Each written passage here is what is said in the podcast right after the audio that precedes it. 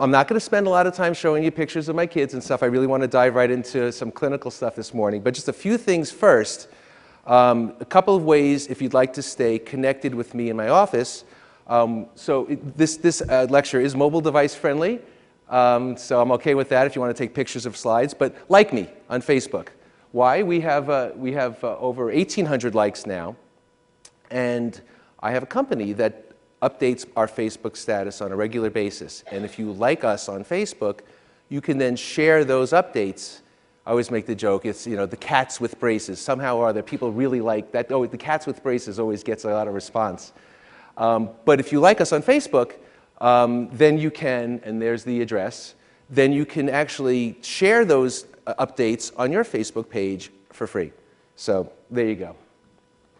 Uh, second way is our website. And after this is, this is my wonderful staff who happens to be here in the front row. I won't make them stand up. Um, and apologies uh, to, to Lindsay, who's, who's the new guy. And uh, she's not on there, but uh, sorry about that, Lindsay. We'll have to update that photo. Um, but the website was recently done also, and uh, another way to get some interesting tips and things maybe for your websites. We tried to make it a little different and not templated. Uh, and then Instagram. Now, I have to tell you, if you don't know this already, parents, you know, typically we're dealing almost always in suburban Westchester with the moms. Parents are on Facebook, kids are on Instagram and Snapchat and those kinds of things. So if you're having, let's say, something on your Facebook, at least in, in New York, if you're having stuff on your Facebook page that's addressed to the kids, I don't know how many, it's just not cool anymore. Tomorrow, I don't know what the new thing will be. But um, up in the corner here, by, so we, we have an iPad in the office. And we have the, yeah, let's take a selfie with the kids, you know, and then they like us on Instagram. And very quickly, you can build up a large group of kid Instagram followers just by having them take selfies. Um, I'm very proud of this selfie. That's actually Tom Prescott. And uh, we were at a meeting, and I kind of went over to him, like, hey, Tom, how about a selfie? And like all the executives were like, they were cringing, but Tom gave me the thumbs up, so I guess it was okay. yeah, there's Tom and Tom and me. Uh, and then Twitter. You can follow me on Twitter as well. You can link your Facebook page to your, to your Twitter page. So if you do an update on, on Facebook, it'll automatically tweet too.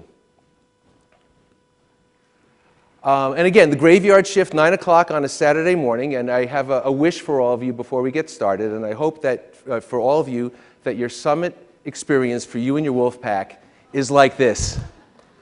Although first thing on a Saturday morning in Vegas, you may be looking a little bit more like this. But yet you're here, hungover or not, so I appreciate that. okay, so here's our agenda. It's a clinical lecture. We're going to, you'll get some practice management along the way, but it's basically a clinical lecture. We're going to look at 17 patients. Um, I do a lot of teen treatment, all treated with Invisalign Teen and some variety of elastics. We'll see both class one and class two cases. And we're also going to spend some time dissecting the ClinCheck so that we can get predictable results, and hopefully uh, time and time again. So let's meet Bridget. now, in a lot of ways, now, you know, interestingly enough, of all the orthodontic teen patients in the United States, only 5% of those patients are being treated with Invisalign. And I find that interesting because, and I, first of all, I find that there's an opportunity there. And if you don't treat teens, and, and most orthodontists, by the statistics, don't treat a lot of teens for reasons that we'll go into, first of all, there's a huge opportunity there, and there's a huge market to treat the teen patients. But I think one of the reasons that maybe we shy away from teens is, is the concern for compliance. But I have to tell you something. A patient like Bridget, Bridget is 15 years old, she is the prototype Invisalign patient. And quite frankly, if you start treating teens, you'll find out that they're more compliant than the adults. And not only are they more compliant than the adults, their teeth track better. And you think about adult orthodontic treatment with bracket and wire.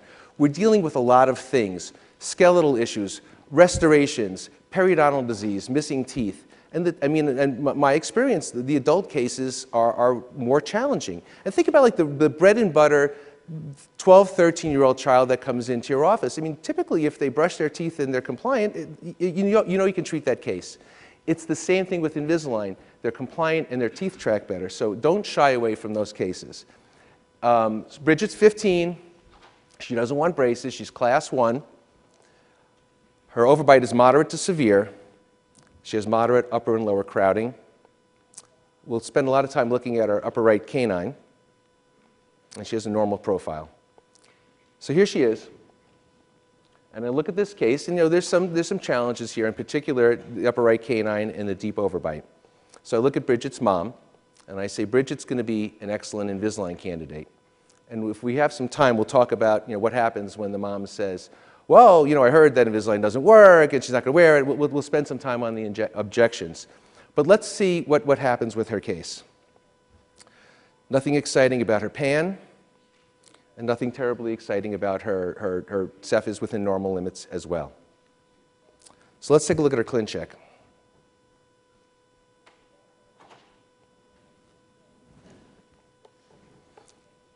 Now, this was right around the time where one of the, you know, we're up to G6 now, I guess. This is, you know, G-Wiz is the next version. That's uh, from Sam Dahar. That's not mine, Sam Dahar. I can't, I stole that from some Sam. But this is one of the versions of G-Wiz. And when I got this ClinCheck, I said, okay, you know, John Morton, who, who is the, you know, the, the mind behind a ClinCheck and Invisalign, is a very bright man and studied with Charlie Burstone and worked with Charlie Burstone. And if this attachment is good enough for John Morton, it's good enough for me, and it's optimized to. By the way, when I look at ClinCheck, I don't particularly like to hit the forward button and watch it play. I do one of two things, and, and Dr. Goodman, who, was, uh, who spoke yesterday, is in the front row, talked about you know, toggling before and after. And I think that's, that's a really good tip, Adam, because it just kind of, I, I don't know, it just gives you a better view of where you're going. The other thing that I'll do is I'll just grab the slider over here, and I, I don't know, I just get a feel, just by kind of going back and forth, this motion just gives me a little bit better feel for what's happening as, as far as, the, as of the movement, so that may be something to try. So we look at this ClinCheck and I say, okay, well, you know, the science and the measurements say that that attachment is optimized for that movement of the canine. So, so okay, so let, let's, let's go with it and see what happens. So, so that's what I did. So let's see what happened. So here she comes in. Now, in retrospect, I think that this is exactly what, what should have happened. And the reason why is that canine started out somewhat inclined to the buccal. And it needed uh, two types of extrusion. It needed absolute extrusion and it needed relative extrusion, and there's a difference. Absolute extrusion is extrusion. You're grabbing the tooth and you're extruding it. We didn't get that here. We got the relative extrusion, which is as the tooth tips down and back, it's going to arc down and you know, tend, to, tend to deepen. So we got the relative extrusion, which is very predictable, but we did not get the absolute extrusion. So I looked at her, I looked at this case and said, okay, what would I do? And by the way, this is, I think, a tip that you should write down. If you're still at that point where you're like, you know, I don't really know how to do Invisalign, you know, I do braces all the time and, and I don't get it, the, the secret is that you do get it because it's no different from what you do with braces. And I'm here this morning to tell you that when you're treating patients, whether it's with braces or Invisalign, biology doesn't change, the laws of physics don't change, and nor do biomechanics. So it's, it's just like braces. So you just put on your thinking cap. If this patient came in like this with braces, you know, in, in a nanosecond, you would know exactly what to do to manage this tooth. Well, in my, in my office, I would put a triangle elastic on to, to, to bring that tooth down into position if the patient were in braces. So I said to myself, self, why don't you use a triangle elastic? So you know, and I, and I use a lot of elastics in the office because I think they're simple and clean and neat and patients don't typically object. It's funny, you know, they have Invisalign and now they want neon elastics. I find that ironic. But I'm okay, fine, you want neon elastics, we're okay with that. So if you look at this, the second go-around, this is her refinement ClinCheck. This is what she looks like. Now, look at, let's look at this setup carefully. Do I have a laser pointer on here? I do have a laser pointer. Okay. There's two types of precision cuts on this ClinCheck. On the upper canine, we've got a button cutout. And this is a scenario when you want to physically move the tooth where you want the elastic force to go directly to the tooth. So I'm going to bond a button on that tooth because I want to pull that tooth down and extrude it. Compared to the lower arch, where all I'm looking to do is a place to hang my triangle elastic. I'm not looking to, but my, my lower arch is leveled. So I place two precision cuts face towards each other so that the patient can now hook up, whoop, sorry, a triangle elastic, so the, from here to here. Now, in retrospect, what I would do differently now is I would also place a little retentive attachment on the lower right canine and lower first premolar to prevent the aligner from popping up. But it's just anchorage for the elastic. Does that make sense? Okay.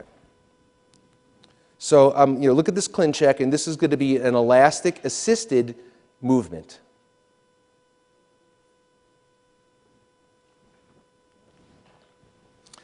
And that's what it looks like. And you'll notice, you know, there's a little bleeding. We, you know, I always have to check contacts, do IPR, make sure that we're not bound up. And it's, you know, little, little, use the button of your of choice. These are these little ceramic buttons from GAC. Um, doesn't have to be from GAC, that's what we use. and there's the anchorage on the bottom. And here she is six weeks later. So it, it doesn't take long. Um, and, and, you know, in a case like this, I, I decided to do this versus, let's say, a bootstrap elastic. Not that you could not have done a bootstrap elastic around, but you know, I, I don't know. Sometimes I don't find those to track as well. It's sort of hit and miss. And again, I tried to use the same paradigm as what I would do with the patient in braces. So we have the tooth tracking the way it's supposed to. So here she is at the beginning. This is what her ClinCheck predicted her final result to be. And here she's after 20 months of treatment. Canines are socked in. And I'll also, uh, you know, listen, I'm also here to, you know, warts and all, so I'll show you the things that maybe I could have done a little better. And in this particular case, if I had to, another shot at it, I would have, you know, her bite's a little, little deeper than ideal. Not that I'm not satisfied, but if I had to treat her again, and I'll show you later on the moves to make to avoid having your bites be a little deeper than you want. Nevertheless, she socked in class one and the canines, you know, aligned well. Um, you know, in over 600 lifetime cases, I, I, I, have not seen any root resorption at all with Invisalign, so I'm not surprised that this pan looks, looks well, looks good. Um, as, in lieu of a superimposition, I like to do these little morphs before and after for, uh, for the Ceph, and again, not any you know, real significant change. I mean, she didn't need uh, any significant occlusal change, you know, or sagittal change anyway.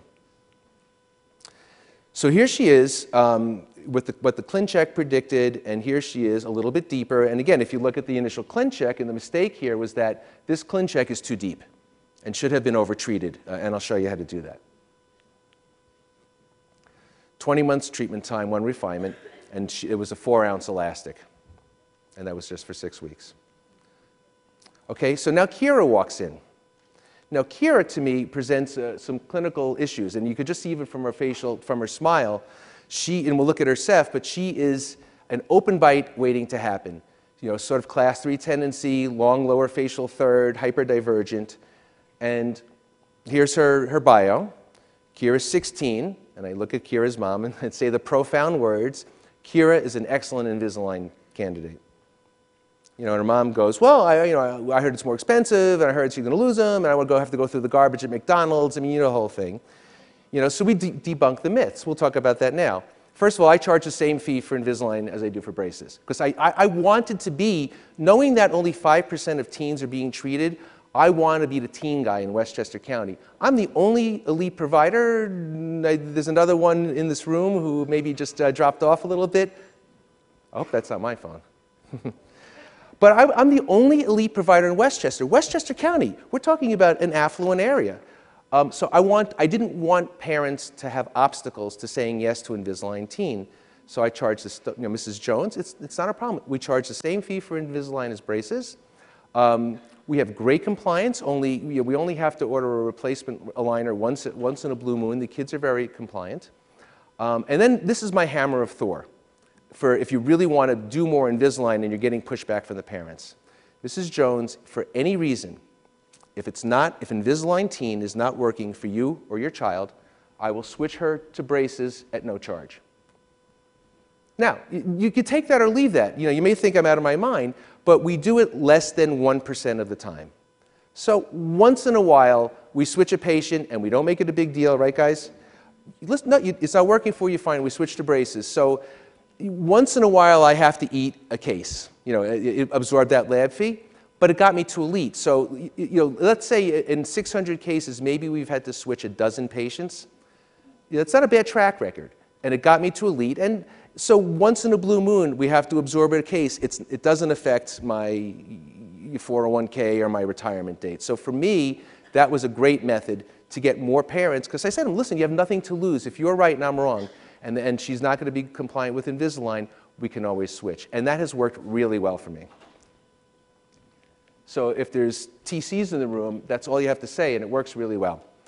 So getting back to Kira's case, I'm very concerned about her hyperdivergent, her open bite tendency, and her long lower facial height.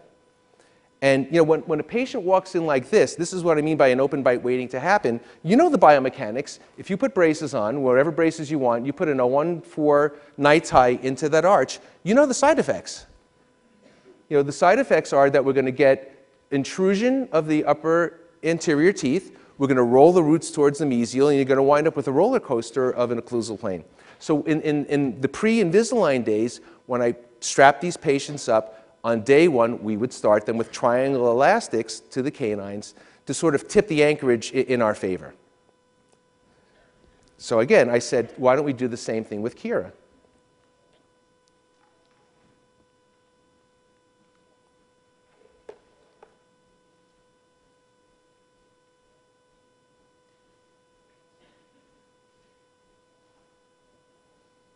Any day now.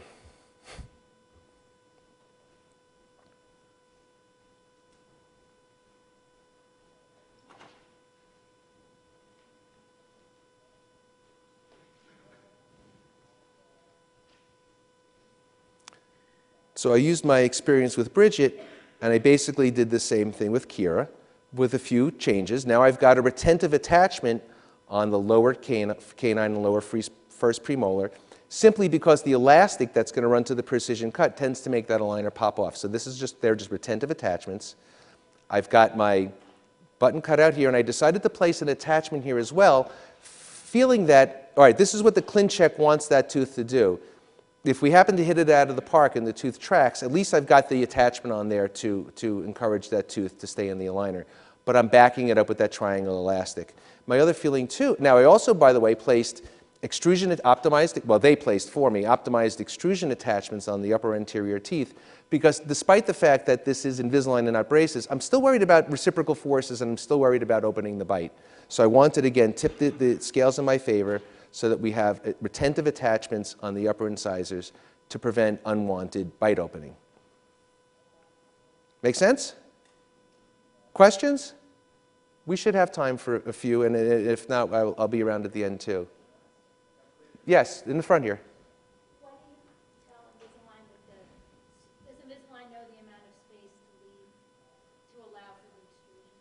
this mesiodistal, the question was, what, what, did you tell Invisalign as far as leaving space? In the tray, so that, ah, correct. Now the, the first patient that you saw, there wasn't supposed to be space, but she wasn't tracking. So in this case, when pa the patient inserts aligner one, it's going to fit that canine like a glove. And, and yeah, so you don't want any space. So this is not an, like an eruption compensation case where they place that virtual geometry the, the aligner is going to go right up over that tooth, and it has to because that's your precision cut, and that's where your button's going to go. Make sense? In the back.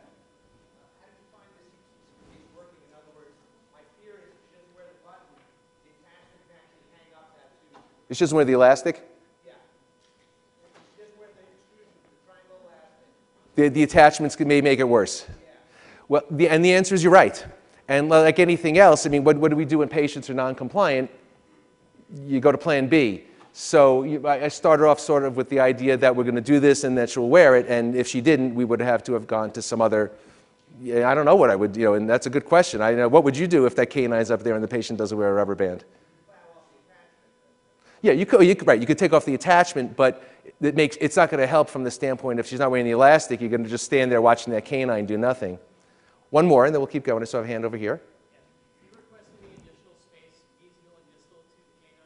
You know, in this case, no, because you know she had a giant parking space for the tooth. But if it were a, if it were tight, absolutely, you want them to at least spread the, like you want to do a coil spring, you know, a virtual coil spring. You know, I don't call it that, but you want to create enough room. And we'll tell patients that too, that because sometimes you know patients come in and like with let's say again going back to braces, you brace every tooth except the worst one because you don't have room for it. And they don't get that. And I'm like, look, before you park the car, you've got to create the parking space. So absolutely, you want to make sure that when that tooth descends, that you've got at least a little breathing room, uh, to, maybe to avoid, or, or IPR if, if you don't want to do that. Good question.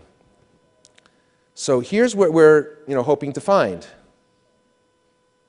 Which, and again, I think that, you know, without, without an elastic, I, I don't think that's realistic. And it's a big tooth, and that's a lot of, lot of extrusion. so here she is in action. You know, and again, it's clean and it's neat. And, and for the most, you know, if, if they're compliant with the aligners, almost always they're compliant with the, with the elastics. So I'm going to go through a progression of visit by visit by visit. And if you also pay attention to the, you know, overjet in the front, you know, she's tight to begin with. It's maybe a little bit more open here. Change from here. Yeah, I don't know what to attribute that to, but you can see that we're, we're, our canine, canines are still tracking well. Here she is before. This is what we predicted on the ClinCheck. And here she is at the end. Now, I'm not trying to rationalize. It's not perfect. I think it's good. It's not perfect. You know, she's slightly open on the sides, but I'm very comfortable based on her skeletal pattern with the fact that we've you know, coupled the canines, coupled the incisors. Um, I do not have uh, uh, final settling pictures on her, but this case I'm comfortable with this level of, of uh, open bite on, especially on the left side. I'm comfortable with settling in this case. And you can flame me all you want because I don't have a Ceph on her, which I should have. And her treatment time was 23 months. After watching Dr. Ostreicher's lecture, that's not happening anymore. oh, my, oh my God. all right. Now, I want to spend some time on class two treatment. And actually, the, actually for the rest of the morning that we have, we're going to, which is about an hour and five minutes, we're going to talk about class twos. Now, I went to Boston University. That's where I did my, my orthodontic training, and I was very fortunate to train under the late um, Anthony Gianelly, who was an evidence-based dentist before that was a term. And he always, it was always about the literature, and it was always about basing our treatment protocols on things that were grounded in the scientific literature. And for me, all these years later, it's still what I hang my hat on. So I like treatment modalities that are based and that have something literature to back them up. So, class two patients. Let's, so, so we're going to spend some time on lit review this morning. So here's, here's the didactic part of the course. And you don't have to look very far. There's a great article by Janson and Associates in the March 2013 issue of the American Journal of Orthodontics and Dentofacial Orthopedics. And it's a systematic review. And it's a systematic review essentially looking at one thing. What do class 2 elastics do, and what don't they do? So what the authors did was actually started off with over 500 papers, and they distilled that, those 500 papers down to 11 articles that met their criteria. And of those 11 articles, four of them looked at the effects of class 2 elastics. This is with braces, mind you. What, what do class 2 elastics do? What are their effects and how do they work?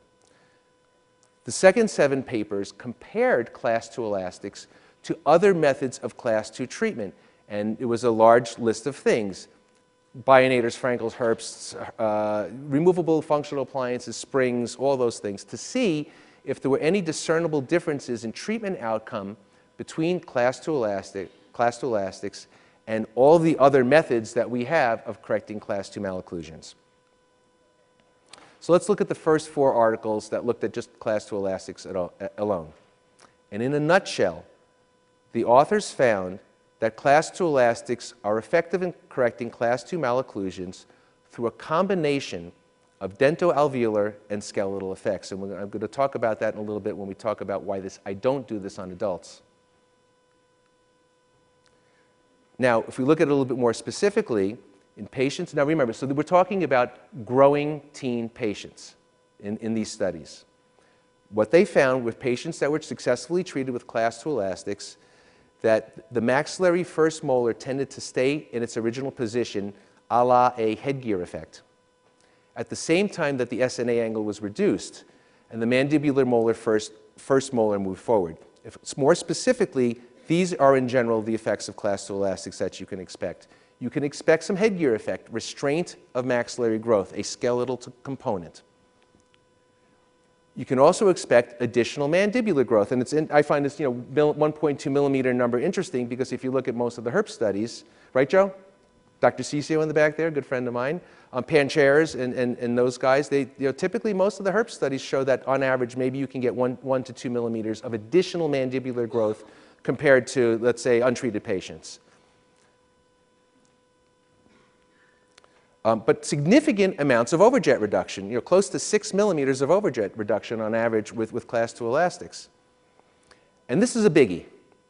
The biggie is that you're going to expect 63% of your change through movement of the teeth, through dental ch- changes, 37% through skeletal. And that's why I don't advocate this technique for adults, because they're not going to grow. We don't expect that skeletal change. And I think that's why it's going to be, it's frustrating and we don't, I don't see the results and we can typically, with just rubber bands, you know, class 2 elastics alone.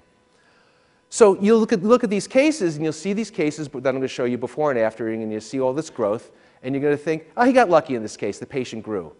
You know, we all, we all say that at lectures, you know, you elbow your friend and we, all- you know, we always criticize. But I'm going to submit to you this morning, are we getting lucky or are we harnessing biology? You know, we've all studied growth, growth and development and pubertal patients grow in, predict, in predictable ways. And I sort of, I, I say that, you know, they're on the juice. They're, they're, they're, they're juicing like baseball players. They're, they're on their own natural growth hormone. It's an ideal time to plan for growth modification and get this growth response. So it, it's not luck, it's biology. And for me, that makes me feel more comfortable with this approach. Um, now, and Bill Cotterman, I don't know if Bill's in the room, but Bill, you know, Bill and I have a similar view on, on this, this uh, technique. Bill calls uh, class 2 elastics the lowly latex, and that, that they've been somehow dissed over the years in the literature uh, that you know, they don't work, or they're ineffective, or they're not elegant, and also because of the perceived side effects like uh, blowing lower incisors forward and canting occlusal planes, the authors did not find any you know, significant deleterious effects of elastics in these studies. The second group of articles compared class 2 elastics versus other treatment modalities. Like I said, the Herbst or Forsus or activators, bionators, Frankels, that kind of thing. And not surprisingly, what they found was, in a nutshell, that class 2 elastics are similar to the effects of fixed functional appliances in the long term, placing these two methods close to each other when evaluating treatment effectiveness. They, if you, they take 100 cases, half the cases treated with class 2 elastics, half the cases treated with something else, arbitrary, let's say a Herbst. And then they take a panel of expert orthodontists and they have them look at pre and post treatment records and the panels of expert orthodontics, orthodontists can't tell the difference of treatment modality because they work the same. And if you look at that 63% dental and 37% skeletal, that's what the Herbst studies find as well. So they work the same. And I use Herbst appliances too. I'm not here to say that they don't work, but class 2 elastics are effective. So based on that research, I developed this elastic protocol. And it looks like this.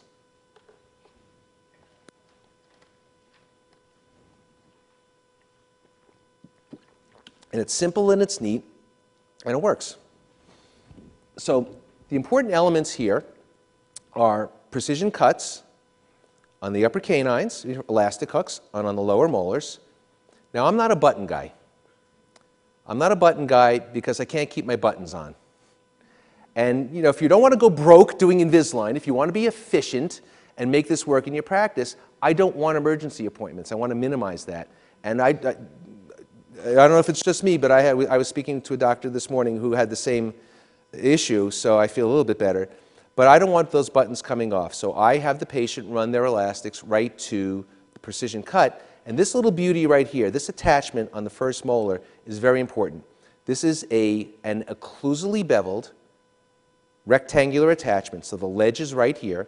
And this attachment is placed on the lower first molars simply to prevent the aligner from popping off from the vertical component of force of the rubber band.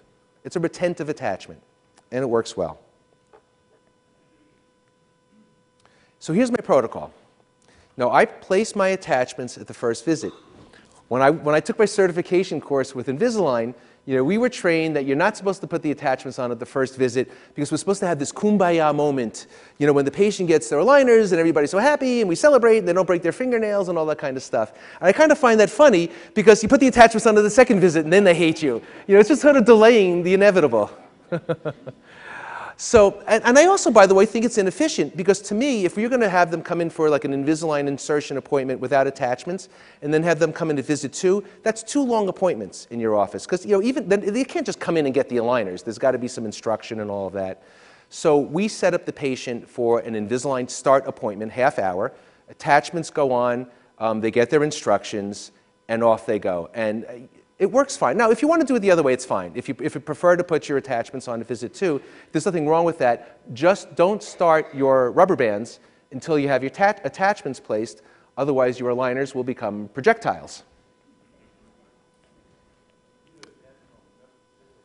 You know, it's interesting. Uh, yes, some, yes, sometimes yes, and sometimes no. I started off initially always placing the attachment on the cuspid. Um, if I've got a lot of other attachments, like on Kira, where I had all those upper incisor attachments, it's not necessary. Um, but if you don't have a lot of attachments on the upper arch, then I would recommend doing the same thing, placing a, an incisally beveled rectangular attachment on the cuspid. And here's a little trick. With ClinCheck Pro, drag, because really that's just a retentive attachment. It doesn't have to be in any particular place. Drag it towards the distal surface of the tooth because it's less noticeable you know, patients you complain about those little bumps on the canine. So just move it around towards the back of the tooth so it's not so visible from the front. Because you're just looking for a place just for, the, for, the, for retention. So that, that's a little trick for that. Light elastics. You know, I had Begg training at Boston University. And with Begg training, we strapped patients up and we started them on visit one with light class 2 elastics. And they worked. So light and so I said, why not try the same thing with, with Invisalign? So we'll start off with light elastics, two ounce, 1.8 ounce elastics, because I get them from, you know, they're GAC Chinas, but for all intent and purposes, two ounces is, is effective. Very rarely do we need to go to four ounces. And I think, by the way, that's another reason that I'm not seeing side effects, because the elastic force is so light. It's not enough to overpower the aligners and flare your lower incisors or cant your occlusal plane. So it's just a light, continuous force, which, as we all know, is, is a nice way to move teeth. And this is what it looks like. So it's neat and it's clean, and you know, patients you know, generally have no issue hooking them up any more than any, you know, they, they fumble for the, at the mirror, but by the time they go home, they've got it, and it works great. So let's meet Lance. now, Lance is 11, and Lance has a congenital heart defect. And her, his, his mom came in requesting Invisalign because of the issues with pre-medication. And it also turns out that Lance is a, is a gentleman. He, at 11 years old, he's mature, he's engaging, he's a, he's a great kid. And he's going to be an excellent Invisalign candidate even at 11. So he said, okay, let's do it. You know, and then I looked at his case. so he's 11 year old male, it's class one. It's moderate to severe, severely deep overbite. The upper left one is, is a high, in high labial position. He has moderate lower crowding. He's actually class two. That should say class two, not class one. if I had more time, I'd go in and edit that right now because I'll forget. But he's class two. and a convex profile.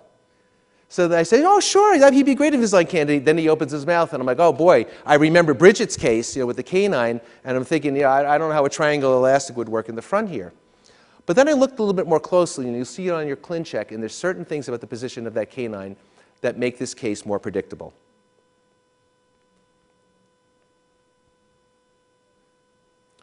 Normal pan, nothing about the ceph that gets me concerned.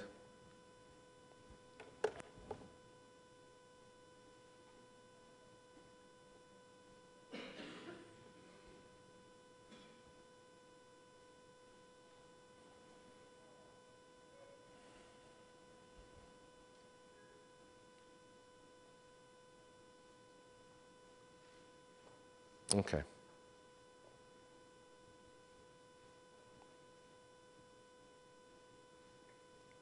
All right, so now, when we talked about Bridget, we talked about two types of extrusion, relative and absolute. Lance needs a lot of relative extrusion. And I think of, let's say, you had a labial bow on this tooth. And if you tighten the labial bow, as that tooth retracts, you know that you're going to deepen it, at, deepen it at the same time. So the fact that it's flared forward, I think, you know, plays in our favor. Now, it's clearly also needs, uh, it's just like Bridget, needs some element of absolute ex- extrusion too. So there's a combination of relative and absolute. Now, let's look on the side here. Whoop, yeah, that's not good. That's better. So here's the class 2 protocol. In this case, I opted not to place a retentive attachment, but I, if I were, I would place it here. Here's our precision cuts, and here's our retentive attachment on the molar. So we place ClinCheck through, bite opening, and our virtual jump to class 1. Now, it's funny, every now and then, you know, at a seminar, a doctor will go, I don't understand how it's going to do that in the last stage. And I'm like, it doesn't do it in the last stage. It's a prediction. It's a, it's a prediction. And why you want that jump is because you want to check at the end. Without doing that jump, it's hard to tell what your midlines will look like. It's hard to tell what your overjet will look like. So you want to have that jump, just like in, in surgery. You take models before surgery and you articulate them together to make sure they fit. And that's the purpose of the class 2 jump. Okay?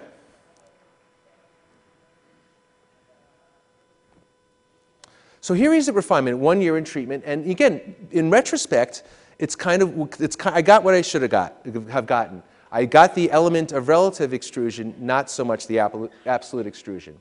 Having said that, at refinement, I'm thinking we're on our way here in this case, and he's looking pretty good. So we continue on um, in refinement.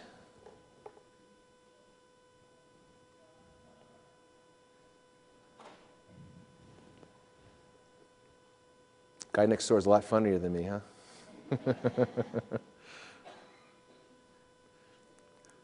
I should have everybody just burst out into laughter just to, to show him up. hey, come on, let's hear it. Yeah, yeah, yeah, yeah. Yeah, that's it. Yeah, that's it. Well, fix Bill Cotterman's wagon, I'll tell you. All right, so here he is, and you see we could still use a little bit more sagittal correction. So we're going to continue on. We'll, we'll look at the side first. You know, nothing too exciting here. I'm expecting the predictable effects of mandibular growth. You know, not much of a jump here at this point. And the um, upper left uh, central, a little bit of IPR. It was a little tight. You know, I'm hopeful, you know, with this, with this amount of movement, that's something that we can achieve. And also, I kind of felt good, you know, if you think about two braces here, you got this nice reciprocal movement set up where, where tooth number eight needs to be intruded and tooth number nine to be, needs to be extruded. So at least in my mind, you know, this is just anecdotal, but I looked at that and thought, well, one's moving down and one's moving up, so it kind of makes sense as far as Newton's third law is concerned. So let's see how we did.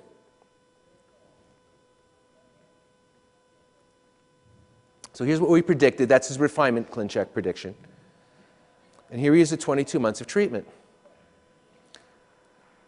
Alignment looks good.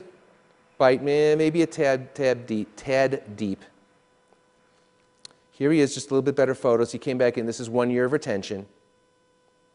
Occlusion looks solid and stable. Now, let's take a look at his morph. You can see the degree of mandibular growth that you get, you know, and this isn't luck. This is, by, this is growth and development. So that growth of the mandible, along with the predictable dental changes, equates to sagittal correction.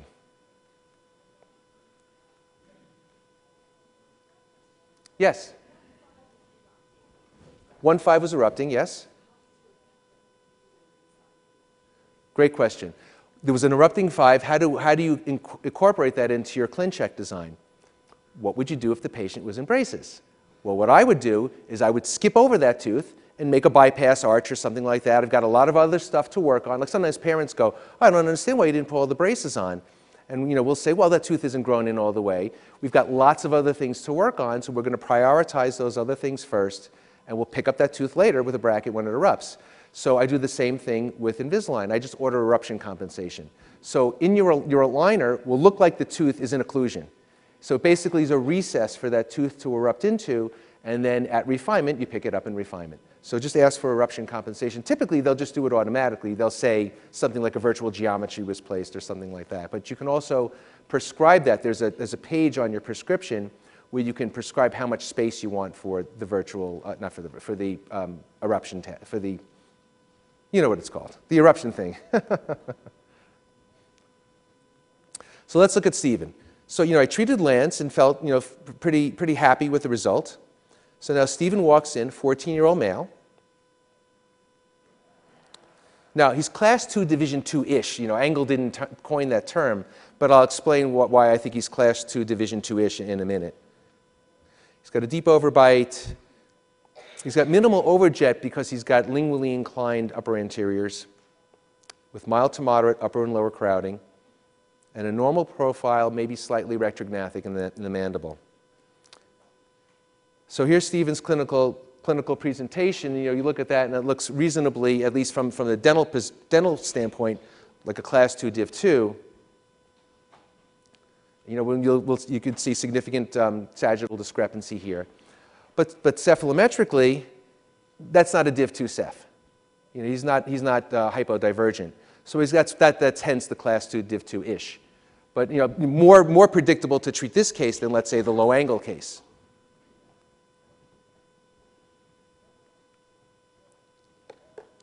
And you know, just you know, I, I do like an armchair cycle. You know, I'm sure you do it too, whether you realize it or not. When patients come in for the initial con- consultation, and usually the first five minutes are talking about the mats or you know sports or whatever, to try to engage the patient. And usually, very quickly, we have an assessment. You know, it's funny. I don't have to have the patient open their mouth to know what their final result's going to look like, because you get to a point where you know what you're doing and you can correct malocclusions. It's it's when they open their mouth to talk and whether they're engaging and whether they make eye contact and you know how belligerent they are and all those things so to me the, the critical factor in getting a good result is patient attitude. So you know you chat with stephen for a few minutes and he's a nice kid and he wants invisalign because i treated his friend and, and his friend you know, likes it and he wants it too. So you, you get a sense right off the bat that he's a good kid and he's going to follow the rules.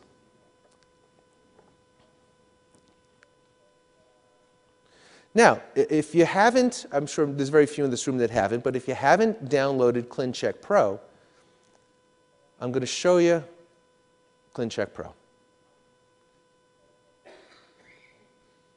And by the way, Adam, there's a way that you can actually make these archived ClinChecks look like live ClinChecks. So you can actually, because you know, typically you would do this and you wouldn't be able to see all the tools. I'll show you how to do that. It's pretty cool. So when you, when you go to ClinCheck Pro, you activate, you turn on your 3D tools, and you get this toolbox. And if you saw, they have new developments, so you should go play with the ClinCheck Pro over at the uh, booth there. But in this case, for example, that attachment on the molar, if you hover your mouse over that attachment, it'll say rectangular horizontal incisal. That means that's the, the place where it's beveled to.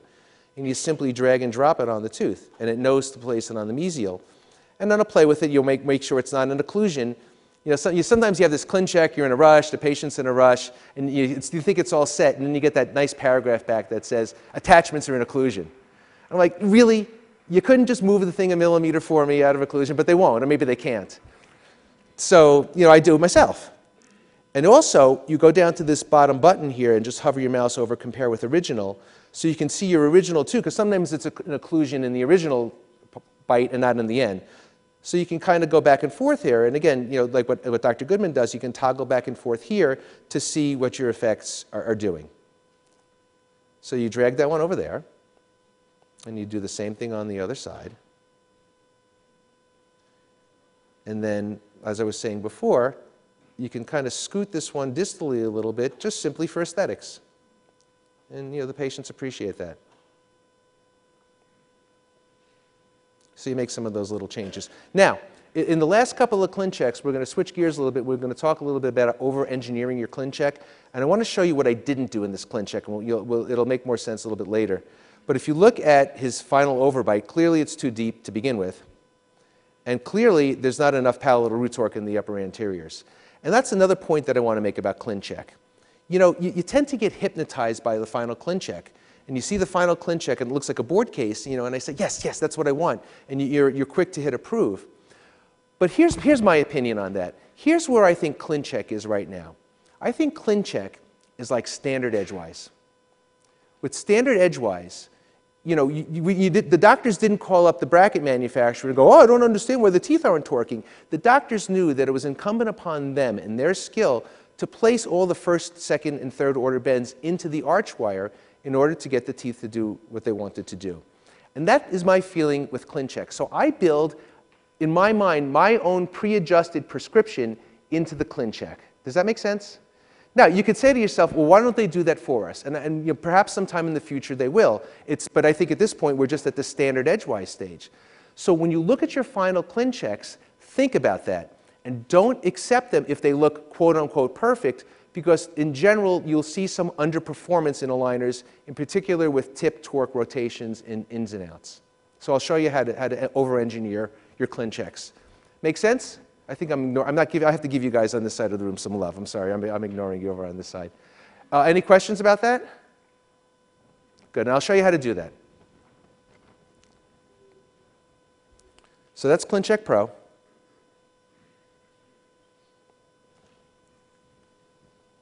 So here's Stephen at the beginning. Here's what we predicted in the ClinCheck. And here's what we got. You know, quite honestly, pretty close to the prediction. Again, warts and all. You know, a little bit deep, but you know, look at the degree of sagittal correction that we achieved here, you know, from before. Full cusp class two, full cusp uh, both in the canines and molars. No decal. Gums aren't overgrowing the braces. You know, all the other nice things too. Nice smile arc. Good root position. And again, just what the literature predicts. Now, interestingly enough, too, if you look at his um, IMPA, you know, his lower incisor to mandibular plane started out at 99.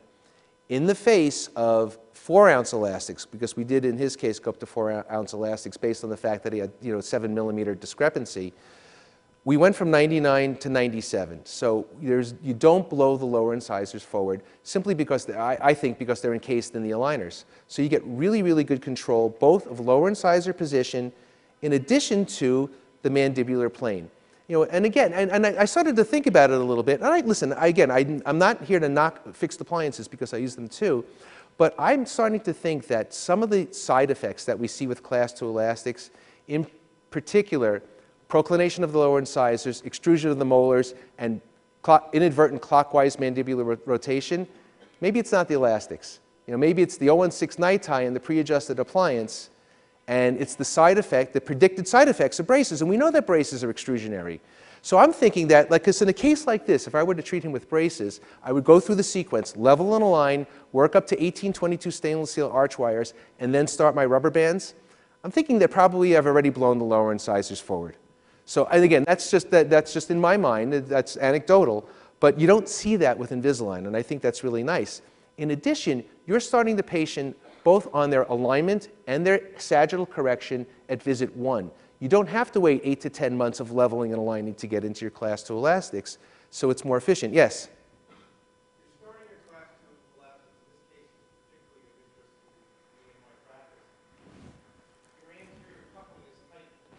Correct. But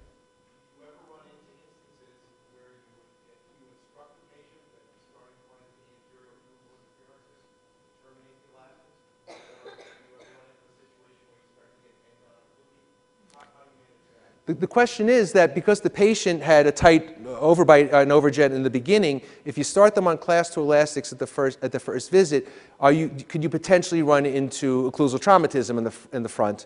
I I'm paraphrasing, but you know, could you wind up with, with an, a traumatic bite in the front maybe posterior open bite and all that?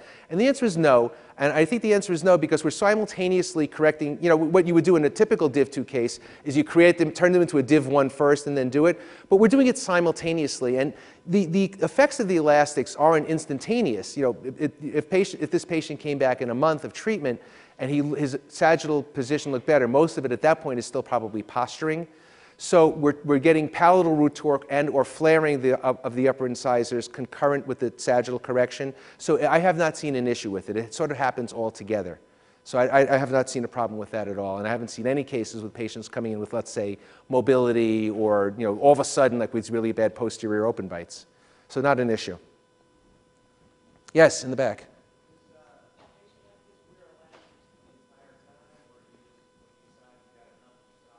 Great question. And the question is, does the patient wear the elastics for the whole duration of the treatment, or do you stop at some point? And the answer is, just what would you do with braces? You know, we titrate the patients. So, you know, you look at my chart, and you'll see all these charts written, you know, stop elastics at some point.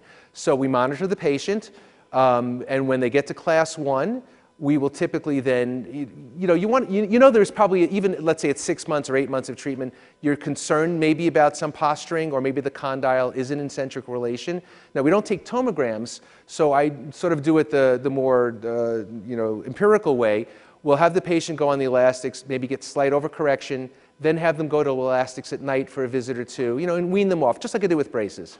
So you, you titrate the patient little by little. But if they're class one and they're down to nights only and they're class one, then we'll stop them. And at the next visit, we'll see if they've slipped at all. You know, if they haven't, then you know you're home free. So here is, you know, to make you feel, make myself feel a bit better, here is at 15 months of retention, looking even better, I think, you know, and the case is holding up well.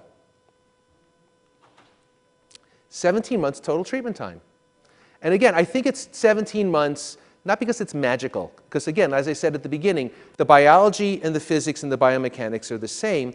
It's, I think, just because you get on the rubber bands at visit one versus you know, in 10 months into treatment. If you, were, if you were leveling and aligning first and then going to the elastics. So it's, it's very efficient. And oh, light to elastics. I lied, it wasn't four ounce elastics. All right, so now Joseph walks in.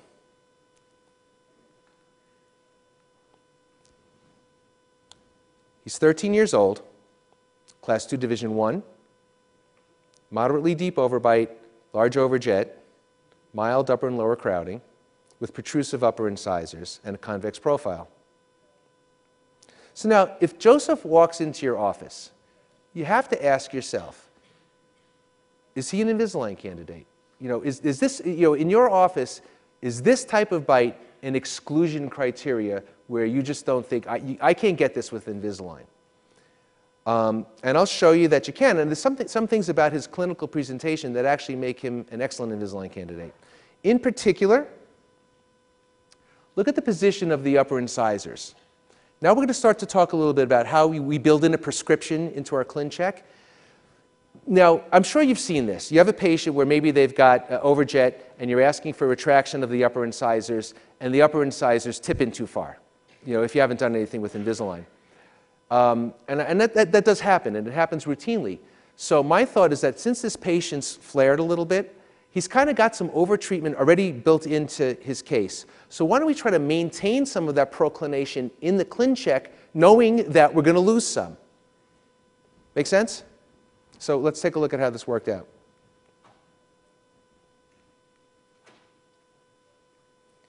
And again, I think this also is an illust illustration that a, a, vast majority of the class 2 div 1 teens are really mandibular retrognathic. I mean, it's very you know, unusual that you have a true prog.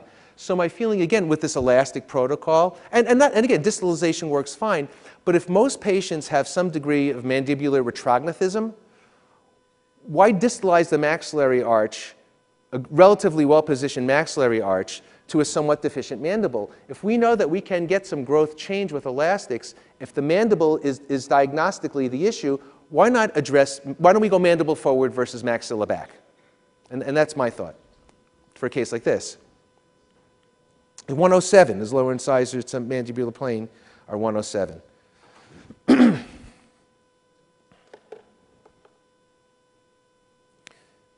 Joseph also brings up uh, a good example of Murphy's Law, and I'll show you in, in a second.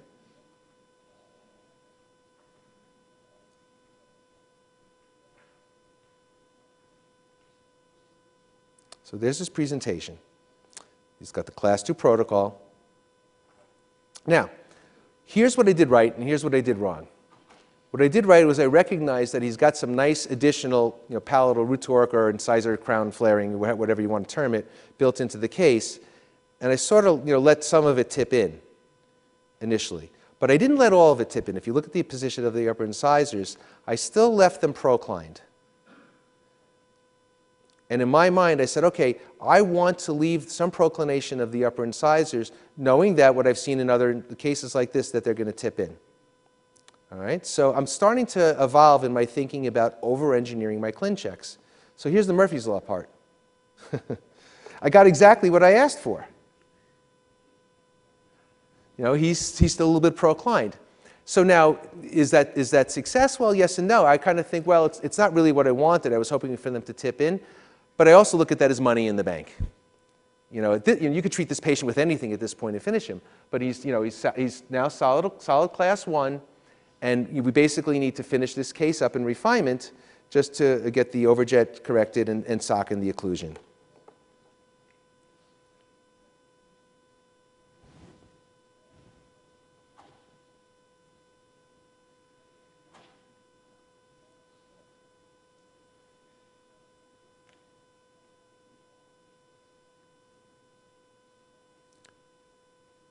Nothing terribly earth-shattering here. This time I'm going to sort of prescribe some tipping in to correct the rest of the overjet.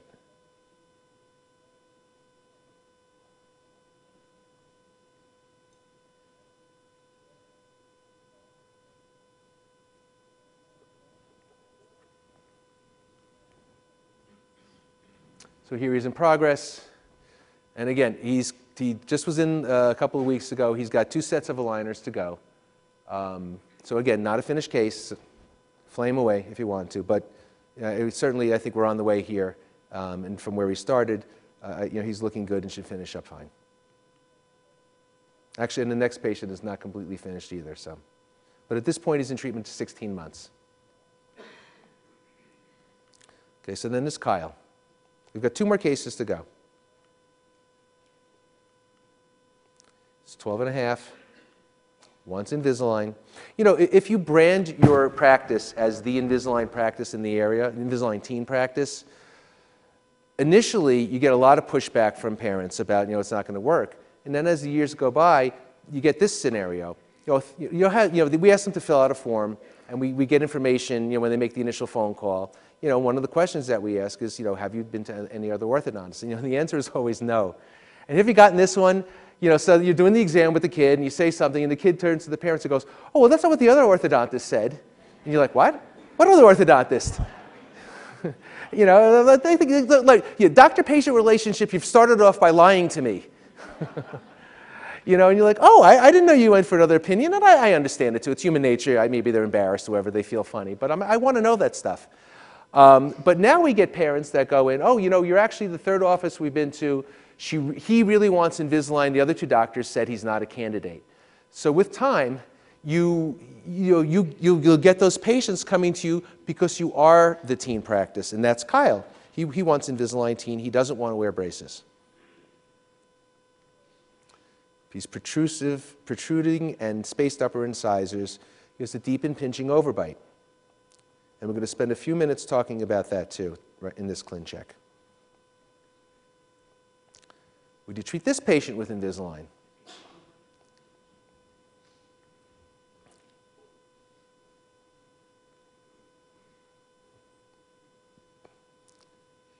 You know, and, you know, his upper incisors are protrusive, but he's got a relatively normal nasolabial angle, which I use as a diagnos- diagnostic criteria here. He's, you know, skeletal class 2, deficient mandible with a deep, deep curve of Spee. So let's talk, we'll talk a little bit in this ClinCheck, a little bit about um, my thoughts.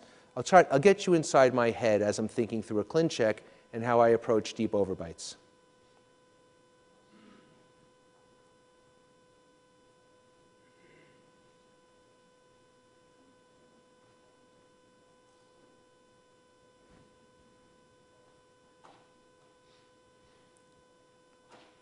Let's go back for a second. Because I want you to pay attention. We'll spend five minutes on this. I want you to pay attention to these two attachments on the lower fours and fives.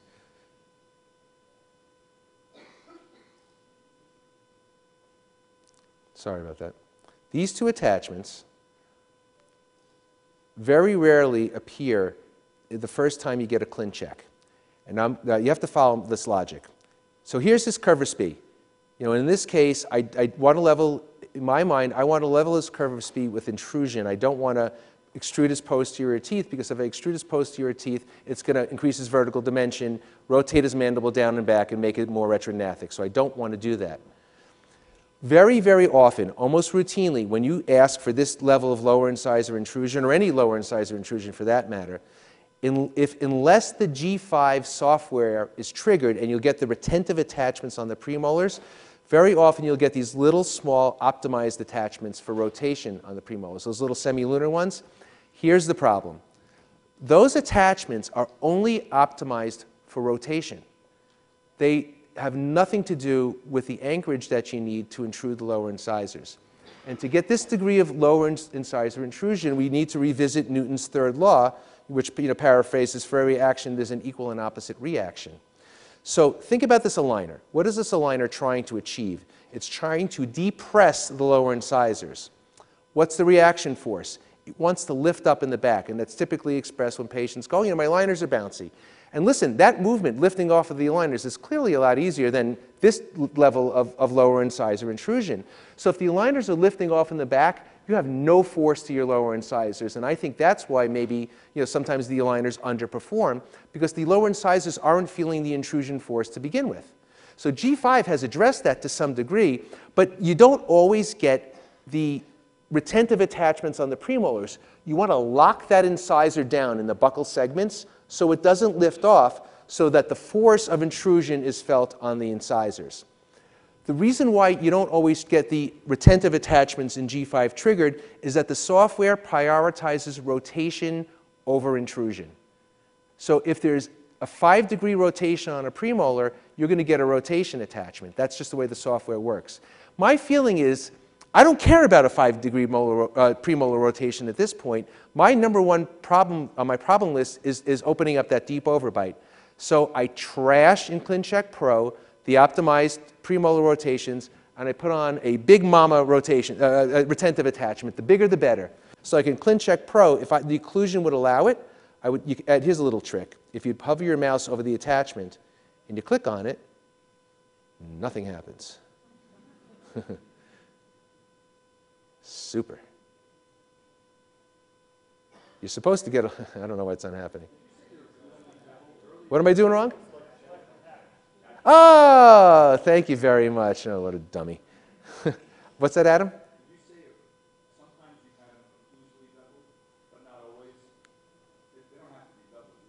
They don't have to be beveled. Now, whatever you think is going to lock that aligner down. Well, I, I bevel it. I, I mean, I, there's probably no rationale for beveling it otherwise, other than that I'm just used to doing it that way.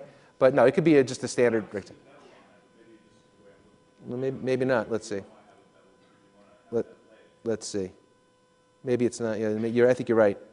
I stand corrected. Yeah. Yeah. I, honestly, I, I, I think you're right, though. It doesn't matter in this case because you're just looking for retention here. So ah, now that you cl click on the attachments in the cuts tab, thank you very much. Nice to know that you guys are awake. You click on it and you get this little screen that comes up. And you can make it four millimeters. You know, if you happen to have a big enough tooth, you can make it five millimeters. So instead of having to send in instructions to your technician, you can resize them as you see fit. And you know, if the occlusion allows, I, I, this, is, this is typically what I'll use for, I want more retention. And again, I, do I know what the optimal amount of retention is or what the optimal uh, uh, uh, size is? No, but I, I feel bigger is better in this case. I'm from New York, so bigger is better. So, but you can do that. So that's a nice little trick. Okay? So you want to prioritize, again, the overbite correction over the rotations. First of all, that's a really big attachment. Typically, you'll get the rotation anyway. But if, let's say, you get beautiful bite opening, but there's still rotation, in New York, we have an expression, and it's mazel tov. It means congratulations, good luck, you've done it. Go back and in refinement, do a little bit of rotation. You've done the hard work, so you just have to clean it up. Now, I learned a lesson from the last case, and again, I look at the protrusive upper incisors here, and I say to myself, okay, built-in over-engineering. So my instructions are very specific to the technician. Dear technician, please retract the upper incisors while maintaining the initial torque. And you can see how they go. See it? We're not allowing any change to that torque. Now, in your mind, or with your phone, or both, make a picture of that. Because you look at that final ClinCheck and you go, that looks terrible. But it doesn't look terrible. Because if you could get, if you could have a ClinCheck done on whatever, uh, a Roth prescription, you have use a pre-adjusted appliance, it doesn't matter. If you could sort of have a, a ClinCheck done on what full expression of your Roth prescription would be, it'd look like that, 17 degrees of torque and all, all these other things. So it's, we, we, we have it built into our prescriptions because we know that there's play between the wire and the slot and all these things. You just don't see it. But that's what the ClinCheck sh- should look like in, in two dimensions. One is the additional palatal root torque or the maintenance of the initial uh, over palatal root torque. The other is in the deep bite. And now, again, I'll, from Bill Cotterman, and if you haven't seen Bill talk about deep bites, I encourage you very strongly to see him. My typical instructions for deep bite case are please set the final overbite at zero millimeters at the upper twos and 0.5 millimeters at the upper ones. And Bill has found routinely that whatever you see as far as bite opening on a ClinCheck clinically will be two millimeters deeper. So you overdo it by two millimeters. And again, you know, the question comes up, well, what happens if the bite opens this much? Again, you're, you're home free. If, the bite opens this much, it's like the, the, the case where you put upper and lower recurve arch wires in and the kid disappears for a year, and they come back and they're like this, and you're like, oh, it's time to take those wires out. But you know what's going to happen. You know they'll settle in, especially if it's a deep bite case. So worst case scenario, if you get to here, it's very easy to, to finish that up in, in and it is gradual, right? So I mean, again, if it looks that great, maybe you do a mid-course correction. Make sense?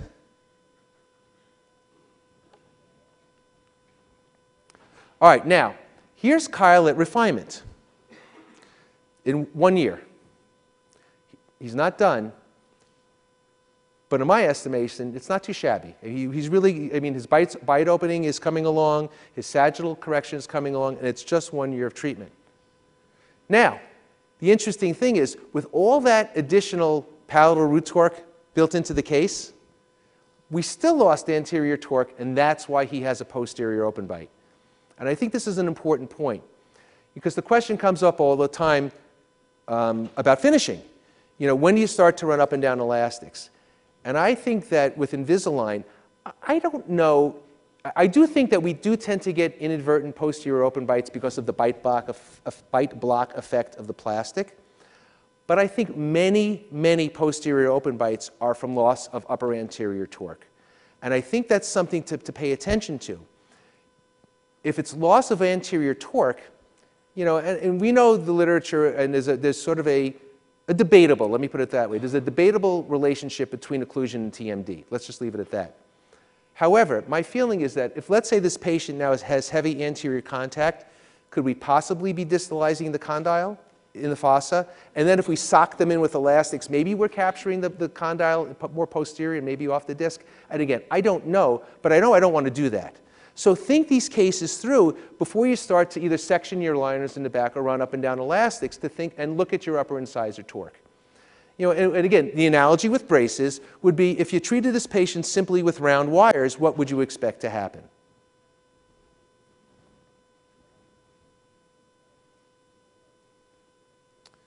So here we are at progress. And again, you know, did I get lucky? That's a lot of growth. He's on the juice. You know, he's got testosterone and, and growth hormone. This, this is predictable, normal growth. Now, having said that, look at his IMPA at the beginning of treatment. Even with, with the intrusion and everything else, it started out at 90, it's still 90. Look at his mandibular plane angle in the, in the light of all those, in the class 2 elastics. And I think that's one of the beauties of this class 2 correction with Invisalign. And again, in my mind, I don't have any data, why these cases correct so quickly is that we're not opening the mandibular plane angle and making the patient more class 2 than they need to be. And I think that, so we're getting more horizontal expression of the class 2 elastics and less vertical. Yes?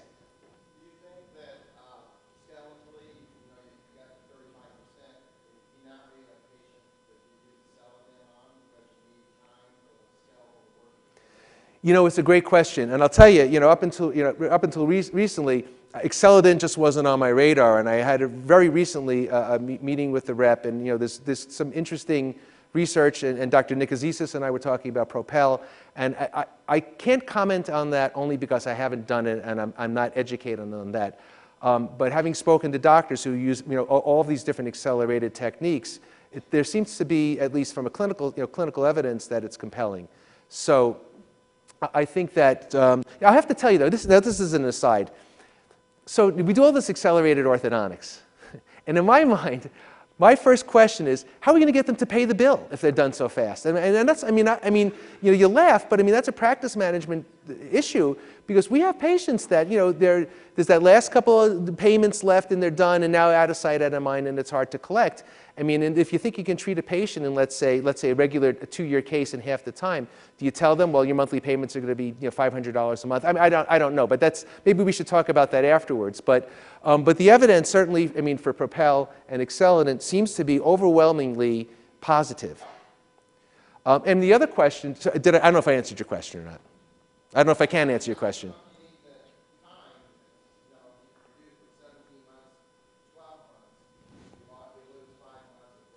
Yeah, well, oh, oh, I, I understand your question now. Right, if you do it too fast, you're not going to allow the growth to catch up.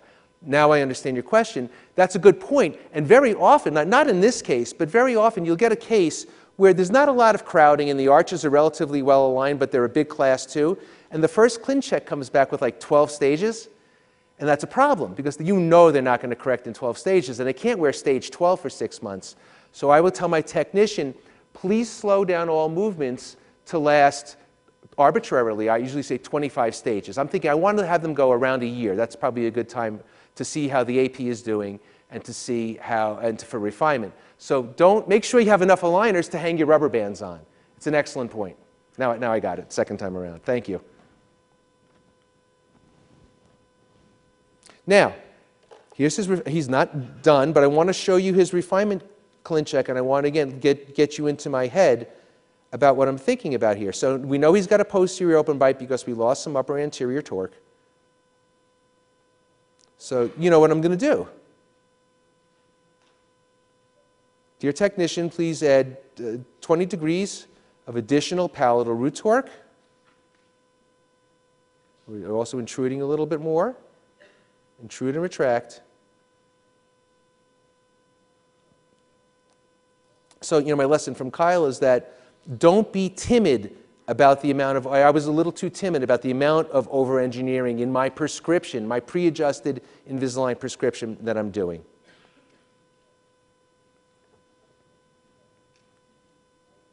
At this point, he's in treatment 14 months.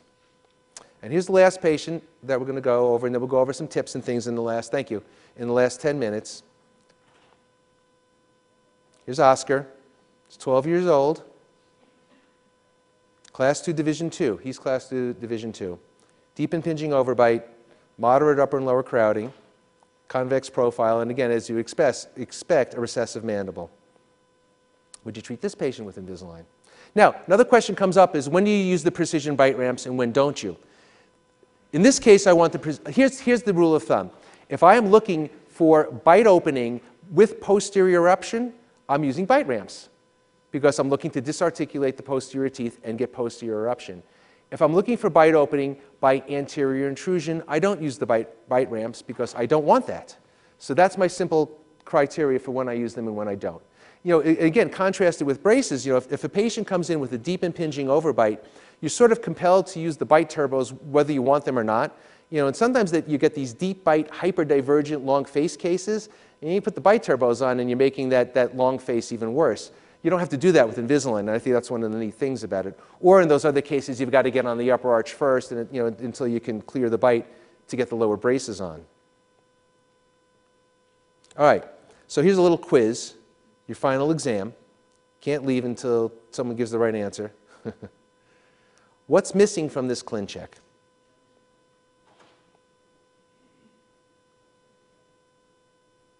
So here's before. We'll go right to the end.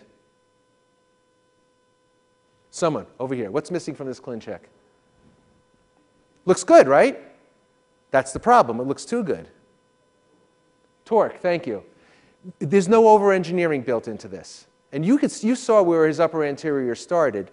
And I'm thinking, you know, we've got to overdo this because we're, I mean, we'll never get here unless we over-engineer the torque and the bite opening. So we did not, put, I did not add anywhere near enough. Mean, you look at that, you go, yeah, that's what I want. But remember, the final ClinCheck is not a simulation of the final result.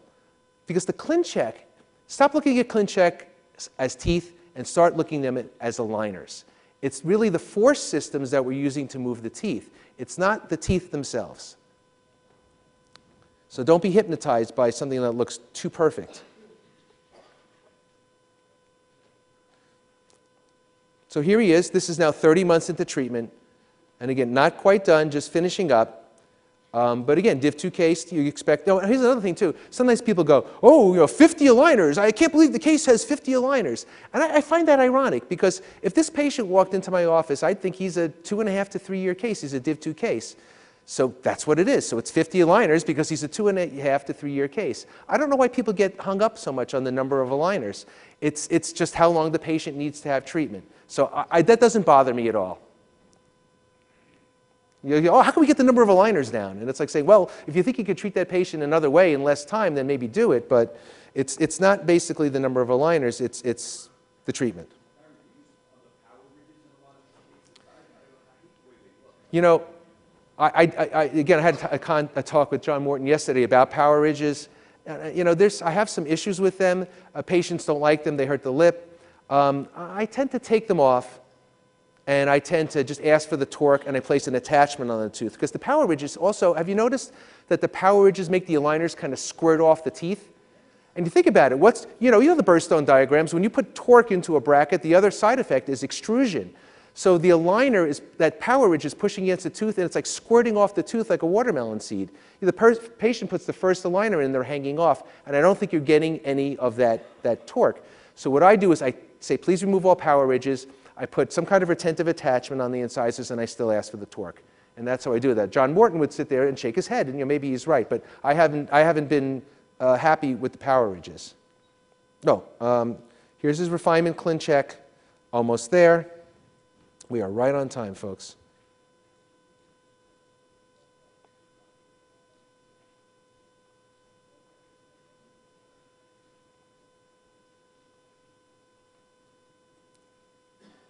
Not looking bad, almost there.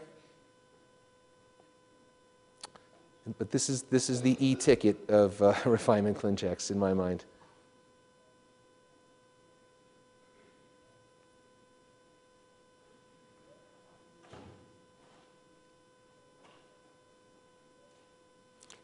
To your technician, and you know, in this case, by the way, you know, there are the bite ramps.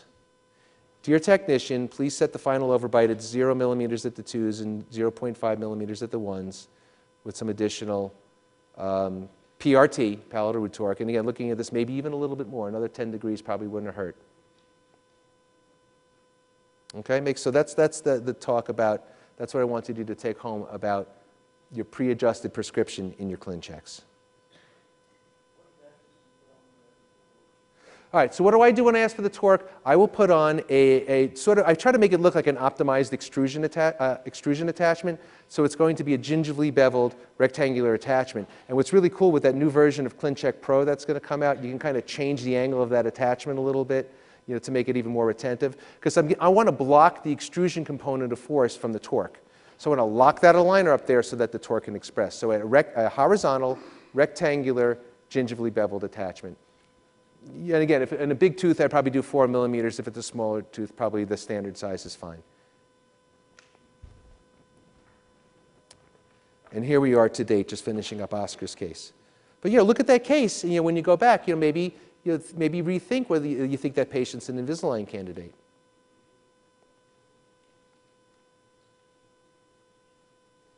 All right, let's spend a couple of minutes, the last 10 minutes, on troubleshooting. Now, there's a variety of emergencies in my office that I never know about because Nancy at the front desk handles them. So you never know they happened. For example, patient calls up, Johnny lost his aligners. Nancy knows what to say. Thank you for calling. switch to your next set of aligners. Problem solved. With kids in particular, teens, and in particular with SmartTrack, track it's very unusual that you can't warp ahead one, one set. Problem solved. You never, never know that they called. Broken aligners. Johnny broke his aligners. Thank you for calling. Switch to your next set of aligners. Problem solved. P.S. Tell Johnny not to play with his aligners. And the kids do that. They, they flip them in and they bite them down. And you know, in the aligner insertion instruction says, always insert your aligners with finger pressure. And the reason why is that if you get it in just a little bit skewed and you bite down on it, it's going to flex. And I tell my patients, it's like a paperclip. There's only so many times that you can bend it before it's, it's going to get stress and break. When the kids are walking around all like, you know, biting them in and out, they break them sometimes within a few days. So you have to counsel the kids not to flip their aligners around. But almost always, that's what the broken aligners are from. Right, guys? I mean, I'll I'll say, oh, I bet you you flip your aligners. And they, it, it's, it's almost always, always. And that's how you solve that problem. Now, some kids, you know, some kids can't stop. And, you know, and you don't get mad at them. I, Dr. Glazer, I just can't stop doing it. In those cases, we'll have them switch their aligners once a week, which, you know, unless they're like really bad, seems to do the trick. Broken attachments. You know, uh, you know, there's two, I think, I think of attachments as two classes. There's the retentive attachments, and then there's the sort of the optimized attachments. But I don't know. I, I think especially for a relative short period of time, I don't know if there's any one attachment for maybe a, a set or two of aligners that's that, that's critical. So we'll generally say, thank you for calling. We'll place it at the next visit. Um, if they're freaked out, which some of the parents are, you know, come on over. We'll put it back back on. But I don't think it's anything that has to happen today. And you just tell the parents, it's, you know, we have a lot of other attachments, not any one is that important. And you could find maybe a spot in the schedule where you know, it's not squeezed in with eight, 800 other patients. So for, for the most part, you know, if you're the doctor in the back, you don't know that these phone calls uh, have ever happened because they're managed at the front desk and patients are happy, someone's spoken to them, and they feel better. College students. I think Invisalign in college students makes a lot of sense. Here's enough aligners until you come home. FaceTime me if you have any questions. Because what do you do if they're in braces? You know, they're, they're, they're gone for the semester one way or the other. So uh, we- they come in in August, we give them enough aligners, we come back, you know, they come back and see us again Christmas break. And I'll tell you, now the FaceTime thing. You know, when I first heard that, I thought, you know, does that make me somehow like a sleazy orthodontist that, you know, you know, they're not even coming to the office? But you know what? It's digital technology. I mean, if you have a high resolution camera and you're looking at the patient on the screen, is it any different than if they're sitting in front of you?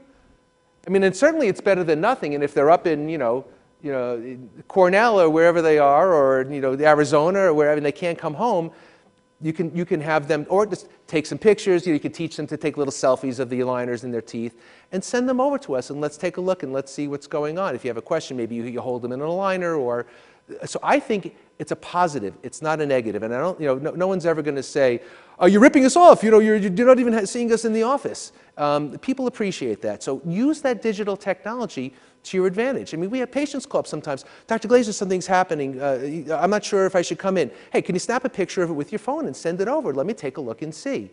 It's a good thing. It's not a bad thing. Okay, a couple of consultation pearls. We have six minutes to go.